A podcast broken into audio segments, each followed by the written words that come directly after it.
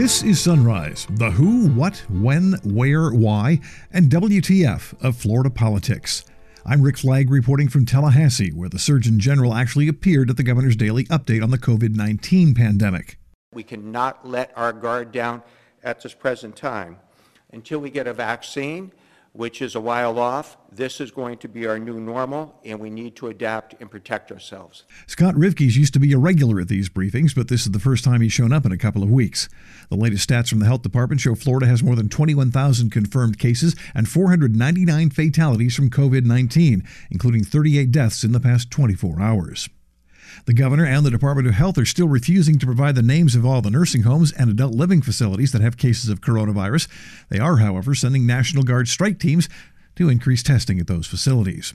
A new report in the Miami Herald says Florida's unemployment compensation system was doomed to fail because the computer system's architecture was already outdated when it was created back in 2013. It was never updated and has reached the end of its operational lifespan. On the Sunrise interview, we talk with Scott Shalley of the Florida Retail Federation about a new effort by business leaders to provide a roadmap for getting back to work. They call it RESET Restore Economic Strength Through Employment and Tourism. Translation Get Your Butts Back to Work. We'll also have your daily calendar of political events and the latest from Florida Man, who beat the crap out of a fellow inmate when he asked for a courtesy flush. And now the top stories on Sunrise for Tuesday, April 14th.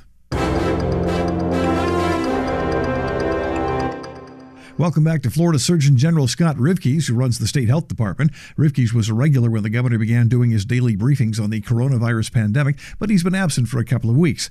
Now he's back, not exactly at the governor's side, but six feet away. And he says social distancing is here to stay until there's a vaccine, maybe in a year or so. We've had a five point plan in the fight against COVID 19. First, social distancing. How do we uh, reduce our risk for getting this virus? testing expansion and contact tracing. This is a way we can stop person-to-person transmission. How are we protecting the elderly and the vulnerable members of our society? As we've heard, this virus is particularly harsh on the elderly. Preparing hospitals for the surge and protecting our healthcare workers. And also, how do we stop the introduction of this virus into our state? And also, most importantly, the introduction of this into nursing homes, and other facilities. Where are we? We are essentially at a plateau with a slight increase in number of cases over the past week. The percent positive in individuals testing uh, positive for COVID-19 really for the past 10 days has been remained stable at about 11%. The number of individuals in the hospital has, hospitals have remained stable over the past week with about 2,000 hospitalizations per day. And same for individuals in the intensive care units. We've been stable at about 800 individuals over the course of the state, 650 individuals um, on uh, ventilators in intensive care units. Uh, this virus, again, is particularly harsh on the elderly. The elderly account for about 30% of hospitalizations, but about 60% of deaths. We are continuing to follow the trends very carefully uh, we are, as always, we are preparing for the worst, but hoping for the best. We need to continue to focus on the measures which can protect us all against COVID-19. Again, wish to emphasize the importance of avoiding crowds. Six-foot spacing, if we are going to be in gatherings, should be less than 10 individuals. We should all consider wearing a mask in public in the event that some of us are asymptomatic spreaders. Certainly do not work when we are sick and again, for the elderly, these individuals need to avoid going out in public and certainly avoid contact with individuals who are ill. Uh, we are at a plateau situation, but cannot emphasize enough that we cannot let our guard down at this present time. Until we get a vaccine, which is a while off. This is going to be our new normal, and we need to adapt and protect ourselves. The entire state is still under a stay at home order, and most people are going along. But Miami City Commissioner Ken Russell says some folks in his town still haven't figured out this whole social distancing thing, let alone how to use protective masks. I, I think it's very unfortunate that because of the shortage of masks early on in the crisis, misinformation was spread by the government and the press that masks are actually dangerous, that masks could actually cause you to spread because of the touching and, and of adjusting of the mask. It's it's common practice. My wife's a, a veterinarian doctor, but she she has explained to me why masks of any sort are helpful. The more uh, uh, substantive the mask, the, the, more helpful it is. But any covering is helpful to some extent uh, to keep us from uh, creating any aspirated projectile that could uh, get to get to another person or that you could take in from another person. So now the policy is finally uniform. Uh, that it is recommended for people to wear masks as much as possible and that within in certain um, uh, locations it's it's mandatory now grocery stores restaurants pharmacies uh, you should be wearing one when you enter one of those places and the people that are working there should be wearing uh, wearing them as well we are still having people out there in their exercising world really violating the social distancing rules and that's causing us to have more and more stringent closures so please when you go out and if you go out really make sure to distance yourself and be respectful of others one of the misconceptions people have when they're out exercising, and you'll see this, uh, is that they feel that if it's someone they know, that subconsciously they're less likely to be infected.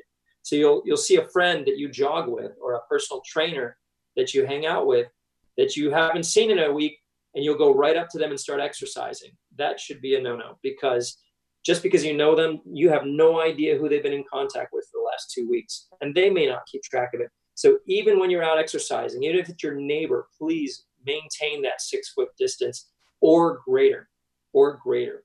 The state continues to ramp up testing for COVID 19, and Governor Ron DeSantis has given the National Guard a new mission. They're creating strike teams to visit nursing homes and adult living facilities. I am directing the Florida National Guard to create more strike teams to significantly ramp up testing in long-term care facilities. They have already visited and tested, I believe, hundreds of residents in South Florida with the National Guard strike teams.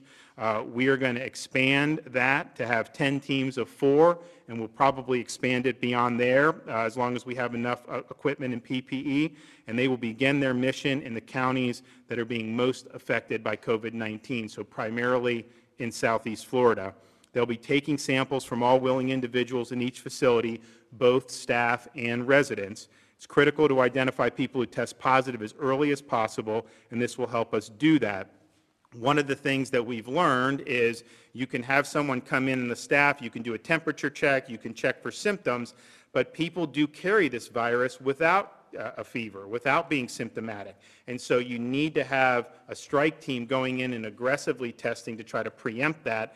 Uh, and what we found in a lot of these long-term facilities is the spread is more significant amongst the staff. Um, but it's not that they weren't following the protocols in some cases, they were.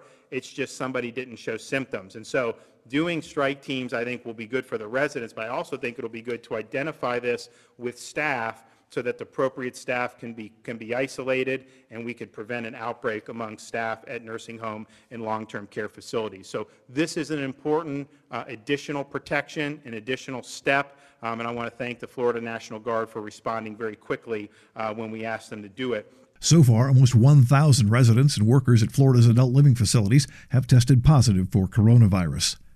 The Miami Herald reports that Florida's computer portal for filing unemployment claims used outdated technology when it was created back in 2013, and the architecture hasn't been upgraded since then, which pretty much guaranteed the system would fail when the pandemic hit. We've all heard the horror stories about trying to file for unemployment in Florida, but State Representative Nick Duran of Miami says things appear to be getting better. The reality of it is, is a lot of folks are losing their jobs, and a lot of folks are trying to figure out how to make ends meet and trying to go to a system that was built there for one purpose to provide uh, folks with at least a level platform to make those ends meet, to kind of keep them moving uh, along as, as, they kind of deal with what is unemployment. And our system, and it's, it's no it's no secret, is it, it is a disaster. It has been a disaster since it started, uh, and unfortunately, we seem to be two steps behind when it comes to realizing that some of these programs like this had to be ready to go as we see that people are now stuck at home and businesses are going to have to start letting people go or furloughing individuals. We've had a lot of back and forth conversations with, with unemployment, the Department of Economic Opportunity. They rolled out a new website and they've done a lot of capacity building over the and on a, on a scramble. So it's costed quite a bit of money. And this is the uh, goes to the old adage that you spend up front, and if you don't spend up front, you end up spending quite a bit more Uh, and we've spent close to 100, I think it's about close to 100 million dollars just to build the, emer- the the capacity that we need right now to handle the system. So they now have 72 new servers. They've hired call centers with hundreds of individuals uh, that they have trained over the course of the last week. They're all in place right now. I know that it's starting to work a bit more uh, because a lot of the individuals, the constituents who call our office and ask for some assistance, are getting through now. But no matter how many band aids the state slaps on the unemployment system, Miami Dade County Commissioner Daniela Levine Cava says the damage has been done. The Office of Economic Opportunity said even with the new personnel and the website, which is not all that different from what I've understood, that they can only process about 80,000 applications per week. And we're up at about a half a million with, and then all the other people that couldn't get on that are submitting paper. So they're going to be buried. And people have already been waiting three weeks a month, even if they were able to get through, they're waiting for their checks. So I don't know what more can be done. I'm quite, quite frustrated about this. But Governor DeSantis says things are getting better at the state unemployment office and more people are getting through. The DeSantis administration has already spent more than $100 million trying to find workarounds for the faulty computer system, but that's for call centers and paper forms, not computers. The IT experts consulted by the Miami Herald told them the Connect system has reached the end of its lifespan and needs to be replaced. Florida Agriculture Commissioner Nikki Fried launches the Keep Florida Growing webpage. It's a one stop online portal with the COVID 19 food and agriculture related information for farmers, ranchers, consumers, even the news media. She made the official announcement on social media. Insert Nikki Fried, fresh from Florida Web Tees. Hi, I'm Agriculture Commissioner Nikki Fried. Florida's farmers are the best in the world. The coronavirus has made it tough to sell their crops. You can help. Look for Fresh from Florida logo in your grocery store. Ask for Florida grown products or visit a U-Pick farm. To learn more, visit fdacs.gov slash keep Florida growing. That's fdacs.gov slash Florida growing. Consumers can find all sorts of food related information, including a U-Pick farm locator where farm fresh produce can be found. Consumers can also find information on the department's food assistance programs. Next up on the Sunrise interview, we talk with Scott Shalley of the Florida Retail Federation, who is one of the chairs of a new group designed to get Florida back to business after the COVID crisis. This is Sunrise from Florida Politics. Welcome back to Sunrise. Associated Industries of Florida, the Florida Retail Federation, the National Federation of Independent Business, and the Florida Restaurant and Lodging Association have just created a task force to get Florida back to work. Retail Federation President Scott Shalley is one of the co chairs of Restore Economic Strength Through Employment and Tourism that will try to come up with policy recommendations and initiatives to help Florida's economy rebound from the effects of COVID 19. Yeah, it's called Reset. Basically, restore economic strength through employment and tourism, and it's uh, something that's come about very quickly. Uh, I think all the groups that are, are involved here, and it's a, a really impressive array of uh, business interests, tourism interests, manufacturing interests. Uh, we're we're in the middle of the storm right now, and we're we're taking a lot of hits, and we have a lot of people hurting and a lot of people out of work.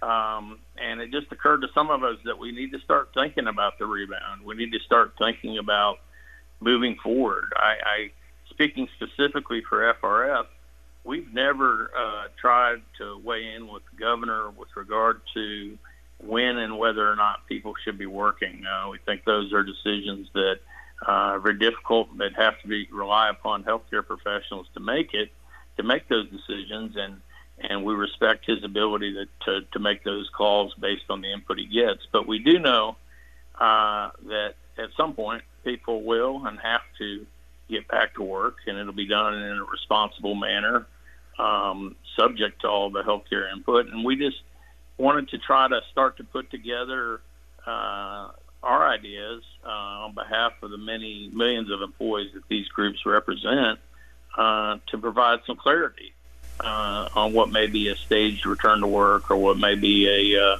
an incremental return uh, to where we have some level of um, clarity and uniformity in, in how that happens. This is unprecedented territory, and uh, um, we just want to try to, to use our cumulative uh, knowledge to make some recommendations. So, what is the potential recommendation that you see coming from this task force? I mean, how do you help people get back to work? Well, again, with all deference to the science and the health, which I think is cannot be overstated enough. Um, obviously, um, there's a lot of pain being felt, but we have to be respectful of the science and the, the deadly nature of the disease. But I do think that as uh, there's a comfort level with regard to the tracking of the diagnoses, that um, this is likely to be a process by which um, incrementally, uh, potentially the governor, potentially local governments start to uh, ease and allow some of uh, ease restrictions and allow people to get back to work. Uh, specific to my world, of course, being the retail industry, um, and and what I would envision is is a very clear staged approach. Um, the the key is not so much who's essential, who's non-essential, um, what people are doing. The key is how are they doing it? Are they doing it in a manner that they're they're socially distancing, whether they're exercising, whether they're shopping, uh, whatever they may be doing, it, it is the right steps. And and as the healthcare professionals get a handle on um, the number of diagnoses, the nature of the transmission of the disease, and feel more comfortable with people getting uh, closer and closer together, I, I see an incremental uh, process that leads us to, um, you know, normal. The new normal, maybe, but a level of normal. We went through and have gone through and continue to go through kind of the inverse of that, Rick, as we've gone into uh, the crisis, in that we've seen an incremental um, tightening, but it's been a bit disjointed and, and that's no criticism of anyone. It, this is unprecedented territory. Uh, it's really an issue of of finding our way, and nationwide, you've seen great disparity.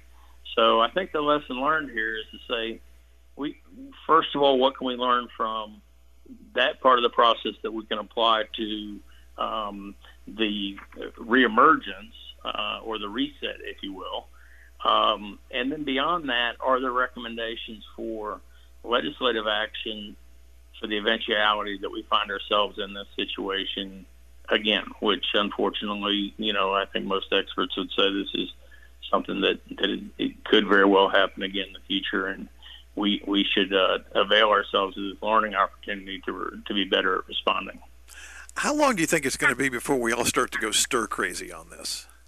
Well, I'm I'm already there. I can tell you, as a, a dad with three kids at home, um, it, it's it's just a, a tremendous. Every single day, uh, I get the question from people: eh, How long will this go? Um, of course, the the governor and the president and and all the others, eh, eh, you know, above my pay grade have to answer or try to answer that question every day, and then are judged on the the answer. Um, uh, I, I think there's a lot of a lot of things out there that, that we're fortunate to have in terms of social media and some of the other connectivity.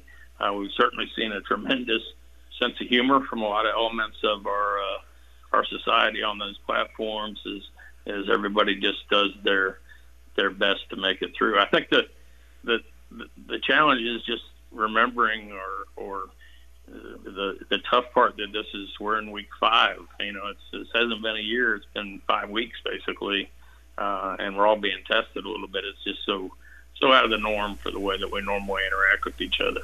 You've been listening to Scott Shalley, CEO of the Florida Retail Federation. Retailers provide one out of every five jobs in the Sunshine State. Your calendar of events begins with a meeting of the Suwannee River Water Management District Governing Board. It's happening remotely at 9 a.m. The St. Johns River Water Management District Governing Board is meeting in real life at 10 o'clock in Palatka. The University of North Florida Board of Trustees meets online at 11. They'll discuss the university's response to the COVID 19 pandemic and receive a legislative update. The Board of Trustees of Florida State College at Jacksonville meet by conference call at 1. The Palm Beach State College Board of Trustees holds an online meeting at 1:30, and the Florida Gateway College Board of Trustees will meet in conference call at 5. And finally today, the continuing adventures of Florida Man. A Florida woman is accused of violating the state's coronavirus travel restrictions to hide Easter eggs filled with pornography in mailboxes throughout Flagler County. Officers found the suspect, 42 year old Abril Castoni, after she made the mistake of concentrating several deliveries in a single area. Deputies say they found a bag full of pornographic material inside her vehicle, and she told them she distributed over 400 pamphlets in the past few days. She's charged with distributing obscene material, driving with a suspended license, violating the executive order that barred all non essential travel. By the way, the first of those plastic eggs were delivered on Palm Sunday. Finally, the sheriff's office in Monroe County says a Florida man beat his cellmate after an argument over farts and a request for a courtesy flush. 53 year old Guilford Abshire was not happy that the 65 year old man was stinking up their cell. The final straw came when Abshire used the toilet and the gas passer asked him for a courtesy flush to dissipate the stench. Deputies say Abshire started kicking the guy and then threw him across the cell, breaking his nose and three of his ribs. That's it for today's episode of Sunrise. I'm Rick Flagg in Tallahassee, inviting you to join us again tomorrow as we plumb the depths of Florida politics.